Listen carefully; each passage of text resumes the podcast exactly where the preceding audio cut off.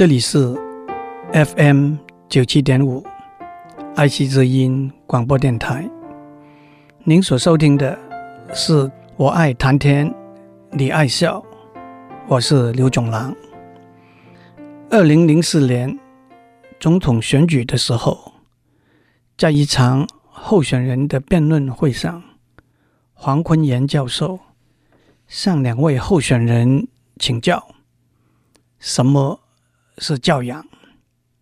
后来，黄坤炎教授也写了一本书，书名是《谈教养》。什么是教养呢？在书的开始，黄教授说：“教养没有清晰的轮廓与外貌，更不容易用三言两语来描述。”但是，他引用了一位。十九世纪的英国名诗人 Christina Rossetti 的诗，用风来譬喻教养。Who has seen the wind? Neither I nor you. But when the leaves hang trembling, the wind is passing through. 这首诗可以直接翻译成为： 你跟我。都没有见过风，但是当叶儿在树上哆嗦的时候，风正和我们擦身而过。其实，在《论语·颜渊篇》里头，有一个几乎是一样的描述：“君子之得风，小人之得草。”草上之风必偃，那就是说，君子的风范、气度和品格，虽然看不见、摸不着，但是是有很大的影响力的。当我们谈到教养这两个字的时候，许多人会问：教养是不是等于教育？一个有教养的人，是不是等于一个有良好教育的人？在我的心目中，如果我们用广阔的定义来看的话，教养和教育的确是一而二，二而一。教养和教育是一体两面，没有办法，也没有必要划分清楚。我们要培养有教养，也有教育。的下一代，就像我们也要吃水果，也要吃蔬菜一样。不过，首先让我指出，教育并不是狭义的指大学毕业的文凭，或者是镀过金的博士学位。学位是一个人曾经受过教育的证据，他曾经。有成为一个有教育的人的好机会。的确，有许多有学位的人都可以说是有教育的人，但是也有一些只有学位却没有良好的教育的人。更重要的，有许多并没有念过大学、没有学位，却是一个有良好的教育的人。用英文来表达，一个有教育的人是一个 educated person，他的教育经验可以来自学校，也可以来自社会、家庭和自己的进修。其次，让我也指出，教养并不是狭义的指良好的家世和家庭环境。用英文来表达。教养并不是狭义的指 good upbringing，好的 upbringing 通常是指生长在一个富裕、舒适、优良的家庭环境里头。良好的家庭环境对一个人的教养是有很大的影响的。有许多出身很好的人，也都是有教养的人，但是更有许多。生长在贫困、缺乏的环境里头，靠自己的魔咒，成为有教养、非常有教养的人。讲到这里，大家会说：“你讲了半天，还没有告诉我们什么是教养，什么是教育？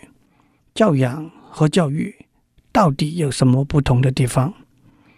所以，我想描述一下：当教养这一阵风吹过，当教育这一阵风吹过的时候，他们留下来的痕迹是什么样子的？我也会稍微刻意、稍微牵强的把教养和教育分开来，把他们不同的痕迹描述出来，分开来。一个有教养的人是一个诚实的人，他不会为自己的私利蒙蔽、欺骗别人，他不会用谎言掩饰。自己的错误。一个有教育的人是一个崇尚真理的人，他的教育经验告诉他，必须追求真理，维护真理。真理不能够被扭曲，不能够被蔑视。一个有教养的人是一个有公德心的人，他不会为自己的方便。影响到大家共同的利益。一个有教育的人是一个守法的人，他知道法律是大家共同生活的规范，每个人都必须按照这个规范来过共同的生活。一个有教养的人是一个有幽默感的人，他能够以轻松、舒泰的心情。面对纷争和对立，一个有教育的人是一个有正义感的人，他能够用理智来化解纷争和对立。一个有教养的人会听，他会小心、耐心聆听别人讲的话。一个有教育的人会说。他能够很清晰的阐述他的理念，说服别人。一个有教养的人，是一个听了别人的笑话会开心微笑的人。一个有教育的人，是一个会说笑话的人。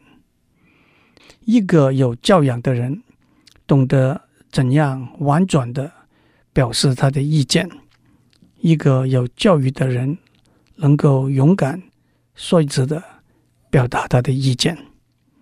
一个有教养的人会懂得怎么样适应他周围的环境，从衣着到谈吐，他都会知道怎么样得体的表达他自己。一个有教育的人能够了解他周围的环境，从而改造他周围的环境。一个有教养的人替别人的成功高兴；一个有教育的人以别人的成功作为自己要追求成功的榜样。一个有教养的人会说：“文章本天成，妙手偶得之。”一个有教育的人会说：“我站在知识巨人的肩膀上。”所以我能够看得更远。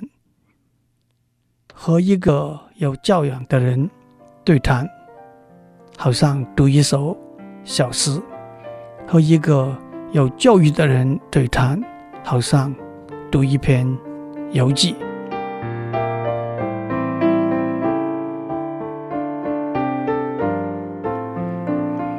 我们在上面谈到什么是教养。什么是教育？其实这是两个重叠的观念。教养和教育是分不开，也不必分开来的。我们上面也讲过，我们要培养有教养，也有教育的下一代。那么，大家会问：我们怎么样培养又有教养又有教育的下一代呢？我觉得，唯一的办法，但是也是最有效的办法，就是培养他们读书的兴趣。书要读得多，书不怕读得杂，书读得多，学问自然会增长，气质也跟到潜移默化。古人说：“读书破万卷，下笔如有神。”那就是有了学问了。又说：“三日不读书。”言语无味，面目可憎，那就是气质的变化了。那到底我们要读什么书呢？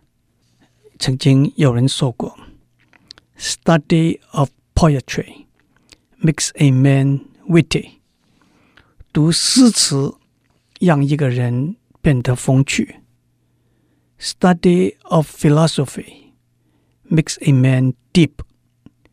学哲学增加一个人的深度。Study of logic and rhetoric makes a man able to contend。学逻辑和修辞，让一个人变得能言善道、辩才无碍。Study of mathematics makes a man precise。学数学让一个人 变得慎密和精准。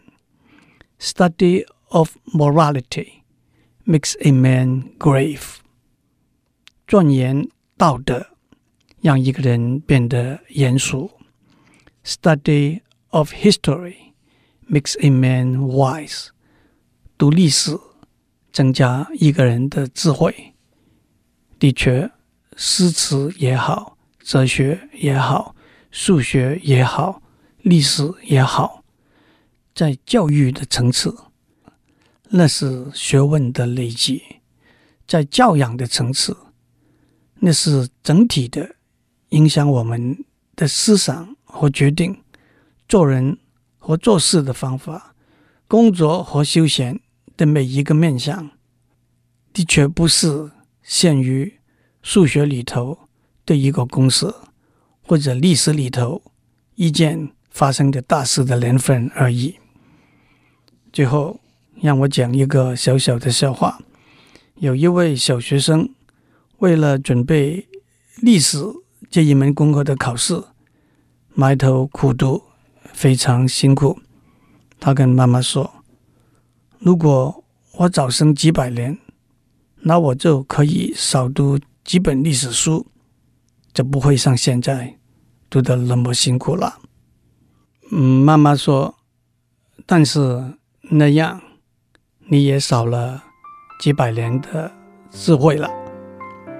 祝您有一个诗情画意、鸟语花香的一天。我们下周再见。以上内容由台达电子文教基金会赞助播出。